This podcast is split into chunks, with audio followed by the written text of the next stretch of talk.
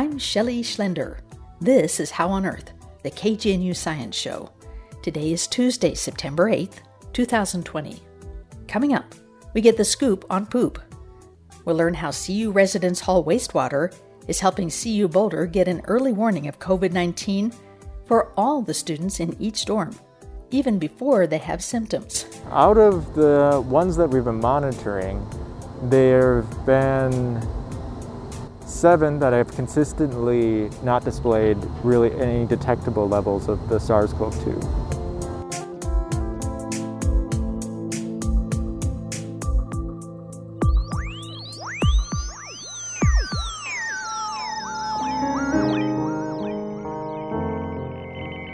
We begin with a look at just how much tests for COVID 19 have been changing in this wild and crazy year.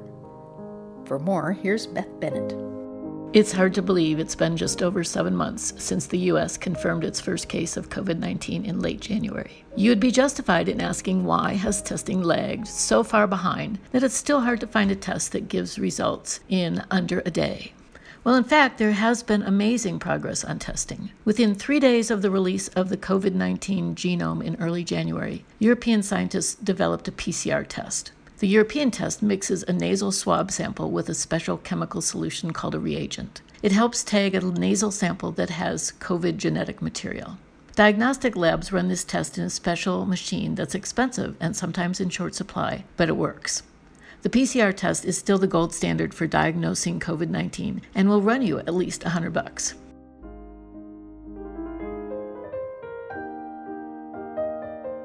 Back in January, the CDC, meaning the U.S. Centers for Disease Control, developed a similar PCR test. Unfortunately, the CDC's reagents didn't work. Other U.S. labs scrambled to fill the gap with their own styles of PCR tests. But the FDA required an emergency use authorization, that's called an EUA, before real people could take those tests for diagnostic purposes. The paperwork to get the EUA was substantial. More delays. The paperwork got easier. More U.S. labs got approval. Most preferred the reliable European reagent, but it was often on backorder.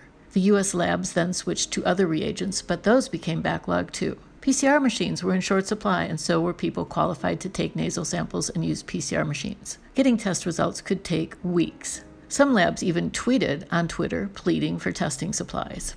In early March, labs in Seattle switched from PCR machines to testing vials that were filled with reagents. The test tubes were easy to get. This sped up the testing. Then in July, Yale scientists announced a rapid test that uses saliva instead of a nasal sample. This allows non invasive, frequent sampling and reduces the need for trained healthcare professionals to do the collection. And the price drops significantly to about 10 bucks.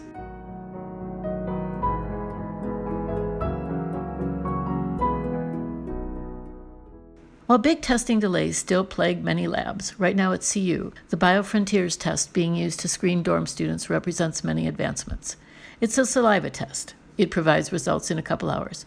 But remember the FDA's emergency use authorization?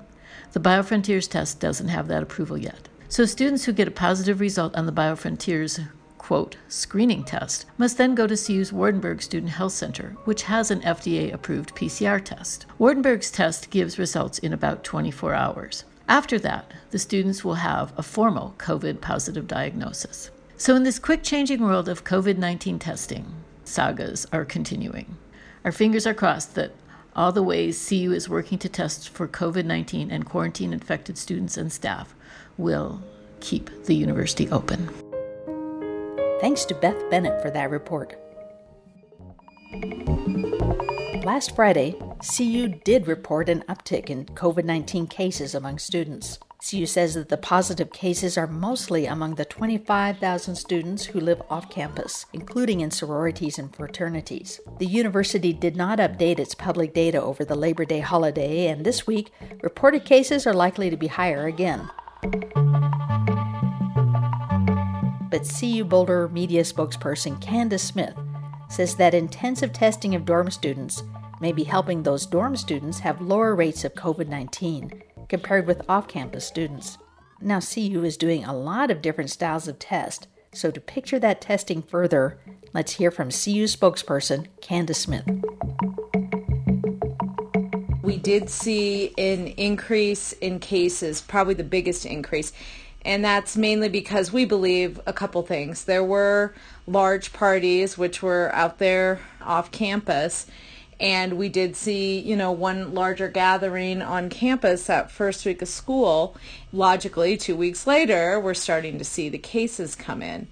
The other thing that happened this week is that several of our dorms, the wastewater sewage testing, which is testing for virus loads in the wastewater, gave us the early detection we were hoping for. So we sent out several notices to residence hall residents that they needed to come in and get one of our screening tests as part of our monitoring process. How about the Sawyer Lab test? We don't get to have the ultra fast 45 minute turnaround Sawyer Lab test. What happened with that?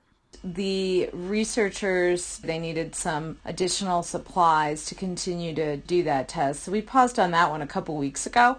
Good news is they're stocked up and we are discussing how we can incorporate them into our current monitoring and diagnostic testing. They are also still going through a state validation process Colorado Department of Public Health and the Environment. But, you know, it's not being used on campus right now, basically.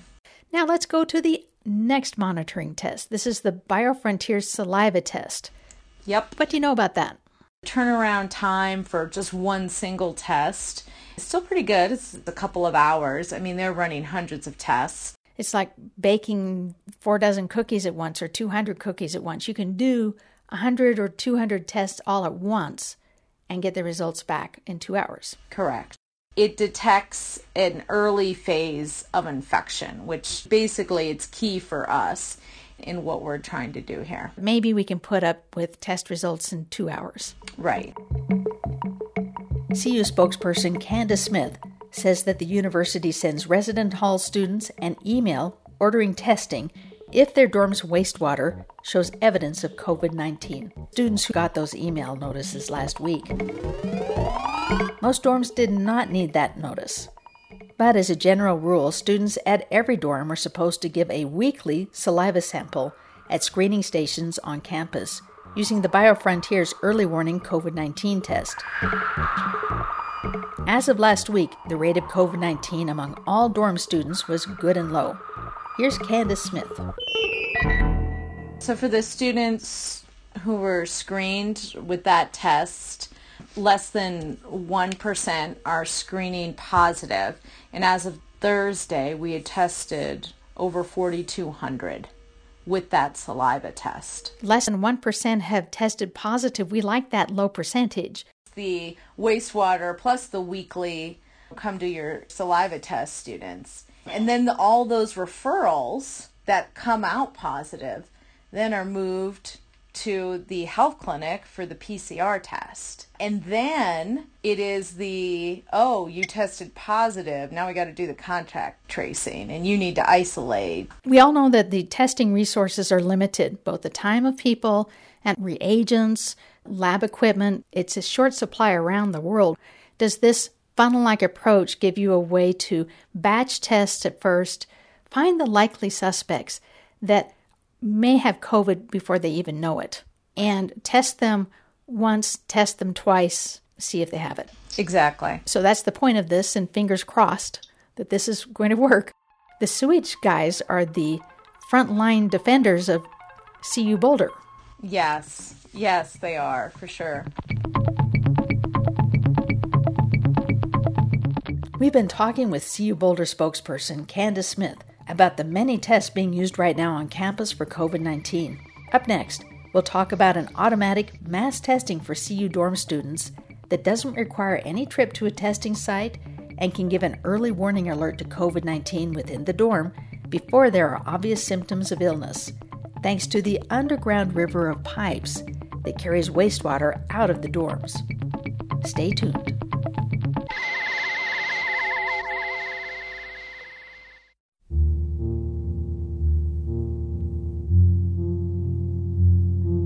Shelley Schlender. This is How on Earth, the KGNU Science Show. Here's the problem. If we want to reduce the spread of COVID 19, it would be helpful to test everybody regularly and before they even have symptoms. That's because people without symptoms can spread this disease. The problem is, doing even one test is often such a hassle. Testing supplies are often backordered and take a lot of staff to carry out. And then there's you, the person getting tested. You have to go somewhere and get a swab poked up your nose, or you have to give some blood or spit in a tube. Then, to top it all off, over 90% of the test will come back negative. All that trouble. And most people don't even have COVID 19. If only there was a way to get COVID 19 tests done automatically in some batched, group way that avoids all that one on one hassle. With a batch test, only people who are in a group that shows some positive results would need to take the time to come in for an individual test. This pre screening would save time and money, and at CU Boulder dorms, an effort like this is going on right now. This automatic pre screening effort involves the normal flushing of toilets. The effort is led by a professor of environmental engineering, Cresten Mansfeldt. So my name is Cresten Mansfeldt. I am an assistant professor here at the University of Colorado Boulder in the Civil, Environmental, and Architectural Department and in the Environmental Engineering program. So tired I forgot to throw engineering into the Civil, Environmental, and Architectural Engineering department. Cresten may sound a little different from what you'd expect because he is wearing a mask. Currently, I'm wearing a mask because on campus we try to have a very strong community health program to combat the spread of the SARS CoV 2 virus, which is an aerosol transmitted virus, and it's one where to have a safer on campus experience, we try to promote everyone to wear a mask, and it's mandated. Next to a manhole behind a CU Boulder residence hall, a large, loud air conditioning system is blowing lots of air into the dorms to keep the air inside fresh.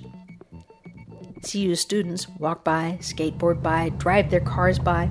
Cresten Mansfeldt and I are in this parking lot because of what's next to the manhole. It's a green plastic storage bin, about the size of a large college footlocker. Little padlocks keep the bin locked. Long, thin tubes come out of the bin and disappear through a small hole in the manhole cover. Down below, they evidently go down, down, to CU's underground river system that carries wastewater. You can think of the tubes as very long straws. Every day, those straws are siphoning up wastewater that includes something very important for this test. It's the water from toilet flushes happening at the dorm. The tubes siphon the dorm's wastewater to bottles hidden inside the green storage bins. Cresten Mansfeldt leads a project that is using this wastewater sampling system to check for COVID 19 within the dorms without asking students to do a special spit test or a nasal swab test. All it takes to get early detection is flushing toilets.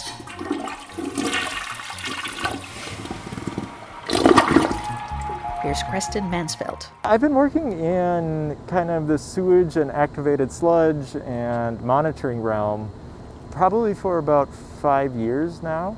And it started more on the small molecule side, so being able to track pharmaceuticals and personal care products through the wastewater system. Drugs and cosmetics often contain pollutants such as endocrine disruptors. When these pollutants come out in feces, that can harm people and the environment. Tracking those products at wastewater treatment plants is a way to also track whether or not the sewage treatment plants can clear those pollutants out. Wastewater is also a way to track infectious diseases. Our bodies shed the virus that causes COVID 19 through our feces, you know, our poop. The virus can show up in feces one week before someone goes to see a doctor about symptoms. So, monitoring the virus in feces provides an early warning signal about virus spread. This monitoring is already going on at big sewage treatment facilities throughout the Front Range, in fact, throughout the world, so that cities can know when a spike in COVID cases might be coming, meaning those cities may need more masks or tests available at hospitals. Here's Cresten Mansfeldt. So there's a broader initiative along the entire Front Range. Initially, about 21 wastewater treatment plants very early on linked up in their own collaborative project And it's uh, being currently run out of Colorado State University at Dr. Susan DeLong's laboratory. What they do is in partnership with the Colorado Department of Public Health, they sample on a biweekly basis at all these wastewater treatment plants and they monitor and screen for the SARS CoV 2 virus. Most COVID monitoring at sewage treatment facilities involves far too many people to figure out just who has COVID within the community. That's because sewage treatment facilities process sewage from thousands of people at once. It ranges from some of the big ones in the Denver metro region, so you're talking about 250,000 people simultaneously, to some of the more distributed ones up in Colorado Springs, where you'd be looking maybe at 30,000 or 10,000 people per treatment plant. Mansfeldt says that at CU, they're testing the wastewater of each dorm individually, meaning their batches are around 200 to 400 students. Even if you're looking at like what we're doing here at the University of Colorado Boulder, where we're monitoring on a building scale, is it's really kind of monitoring the building and all the outflows that's coming there, we can't pinpoint it back to a specific individual. So for within sewage, it's usually more of an early warning signal. So especially when they were monitoring at one of the Massachusetts wastewater treatment plant, the Yale research group was finding that you get about a seven day lead time between when you start detecting a signal in wastewater or starting to see an increase in it to when you start seeing increases in people seeking medical care or getting diagnostic testing. There is, with the SARS CoV 2 virus, a lot of asymptomatic carriers where they can still have an infection but display no adverse effects to that infection. And so they would be actually shedding the virus and potentially could pass the virus on to somebody else, but be completely unaware of it because they're not displaying any negative health impacts. Mansfeldt says he started working on this project in the early summer. Actually, I was approached by the campus planning committee here, and specifically Roy Parker, who reached out to me at the end of May because he knew that there was talent and interest in the wastewater realm up in the environmental engineering program. He reached out to us and said, Is there a capacity and also interest and availability to do this? And then I started to work on a plan, and each step of the way, with a lot of help from a lot of the on campus facilities, so the facilities management, everything to the Office of Security, Integrity, and Compliance, it was just showing that there was more feasibility to actually launching a campaign like this, and also a more need and potential utility for having this screening on campus. We, when it's fully launched, will have 23 sites. Currently, there are 14 sites operational. They are actually on the outflows of all the residential halls on campus, and it's specifically targeting the residential community to provide another layer of screening and monitoring. What we do is we pull the sewage samples back to a processing laboratory. And there we kind of borrow a lot of the techniques that are used for some of the saliva testing or for some of the other different types of material testing where we use what is known as the RT-PCR, so reverse transcriptase uh, polymerase chain reaction, which just uses the same material but in more of this monitoring context. Mansfeldt says the CU monitoring system is only for the residential halls, meaning only the dorms. He says there are many reasons to focus on them, including the risk of a person with COVID making lots of dorm students sick. When you have the dorm students that are very closely approximated together, you can both detect an outbreak much quicker by having the, this kind of grid set up but there's also the risk that it could spread faster because there's people that are much more closely together. And also it's directly on campus itself so more people just naturally interact with that residential population. And they would have a more challenge to socially distance or socially isolate in case of Colorado needing to progress into a more social distance realm and so we're trying to give as much monitoring capability for those on campus. Mansfeldt says he's getting help on this project from CU student volunteers. To do this project, Mansfeldt's team has placed large green locked bins full of sampling equipment right next to manholes that open up to each dorm's wastewater. That wastewater is flowing through artificial rivers, sometimes 20 feet underneath ground level. A long, long, narrow tube lets machines inside the locked green bins pump up wastewater and put it into sealed bottles inside the bins. Then Mansfeldt's team takes those bottles to labs at CU BioFrontiers, where the labs test those samples pretty much the same way they test an individual sample for COVID 19. Except the dorm wastewater sample represents a few hundred people, not just one person at a time. If one of the wastewater samples tests positive, then CU alerts the students in that dorm to come in for individual testing to figure out just who among them is sick. It's tempting to wonder why the city of Boulder doesn't go ahead and put up sampling sites at every single manhole near an apartment building, at frat houses, and so on to test for COVID 19 in this group pooled way. Mansfeldt says his teams aren't big enough to do all that. Besides, the teams that do the testing must do a lot of work right at the manholes. You know, those heavy round metal lids you often see somewhere on a busy street. Mansfeldt says that another reason his teams focus only on CU's residence hall wastewater is the manholes near the dorms tend to be in fairly quiet and safe locations. On CU Boulder, a lot of uh, the sewer manholes are kind of like where I'm sitting right now, where it's not in a main kind of road network. Where when you go into like the city of Boulder, a lot of the manholes are actually running right down the mains of streets. And so it becomes more difficult to sample safely, and especially with a very student championed crew, where it become much more hesitant and much more reluctant to send undergrads out to change a battery at a specific location if it's in the center line of a street. The overarching goal of this project is to provide an early warning indicator to allocate the other resources that have been stood up on campus. And that is really uh, to get somebody who might not even know that they're infected or somebody who may show symptoms later into a uh, intervention possibility much earlier and then also simultaneously to protect the community health.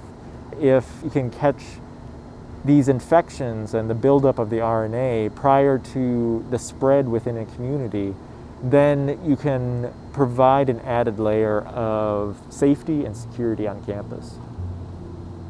This was designed as how do we detect an outbreak? How do we allocate resources to assist those individuals that may be producing that signal to get a diagnostic test and get into treatment and get into an intervention method early?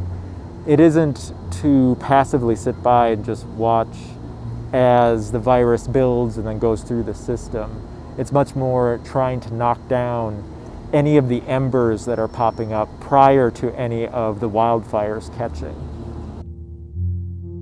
Last week, the wastewater from three dorms tested positive for COVID 19, so all the students in those three dorms were alerted to go do a spit test to figure out just who inside the dorm is actually infected.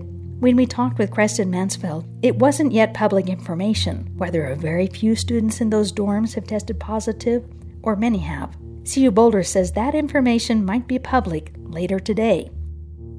When we interviewed Cresten, he said that while three of the dorms they've been testing did have traces of COVID 19 in the sewage water, most of the dorms they've been testing don't have any traces of COVID 19. This implies none of those dorm students are currently infected. Oh, out of the ones that we've been monitoring, there have been seven that have consistently not displayed really any detectable levels of the SARS CoV 2. I look to the team that goes out in the field every day, where it's undergrads who signed up for maintaining some of the sample locations, and the PhD student, she has dedicated the past two months specifically to this project just how much effort and sacrifice that they put in to try to improve community health. And that just makes me more optimistic. I'm Shelley Schlender. We've been outside a CU Boulder residence hall near a sewage manhole talking with Cresten Mansfeldt. Mansfeldt is a CU professor in the Environmental Engineering program. He's leading CU Boulder's efforts to test wastewater from CU dorms as an early warning signal for COVID 19. When we spoke with Mansfeldt late last week, he said not all dorms are yet set up with wastewater monitoring systems. Students at those dorms are currently being tested for COVID 19 only with weekly saliva tests processed at CU's BioFrontiers. Late last night, Cresten Mansfeldt emailed that they now have 17 of the CU residence halls being monitored through their wastewater for COVID 19. Mansfeldt hopes to get all dorms set up with wastewater monitoring devices soon and he hopes his monitoring teams will help CU Boulder stay open.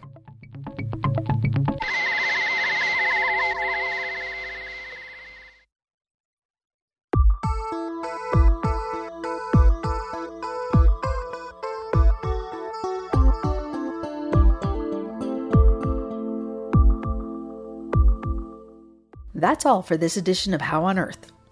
This week's show was produced by yours truly, Shelley Schlender and engineered by Maeve Conran. Additional contributions by Beth Bennett. Our theme music was written and produced by Josh Cutler. Additional music from Beethoven and Raymond Scott. Visit our website at howonearthradio.org to find past episodes, extended interviews, and you can subscribe to our podcast through iTunes and follow us on Facebook and Twitter. Questions or comments?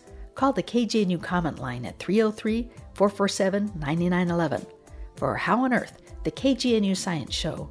I'm Shelley Schlender.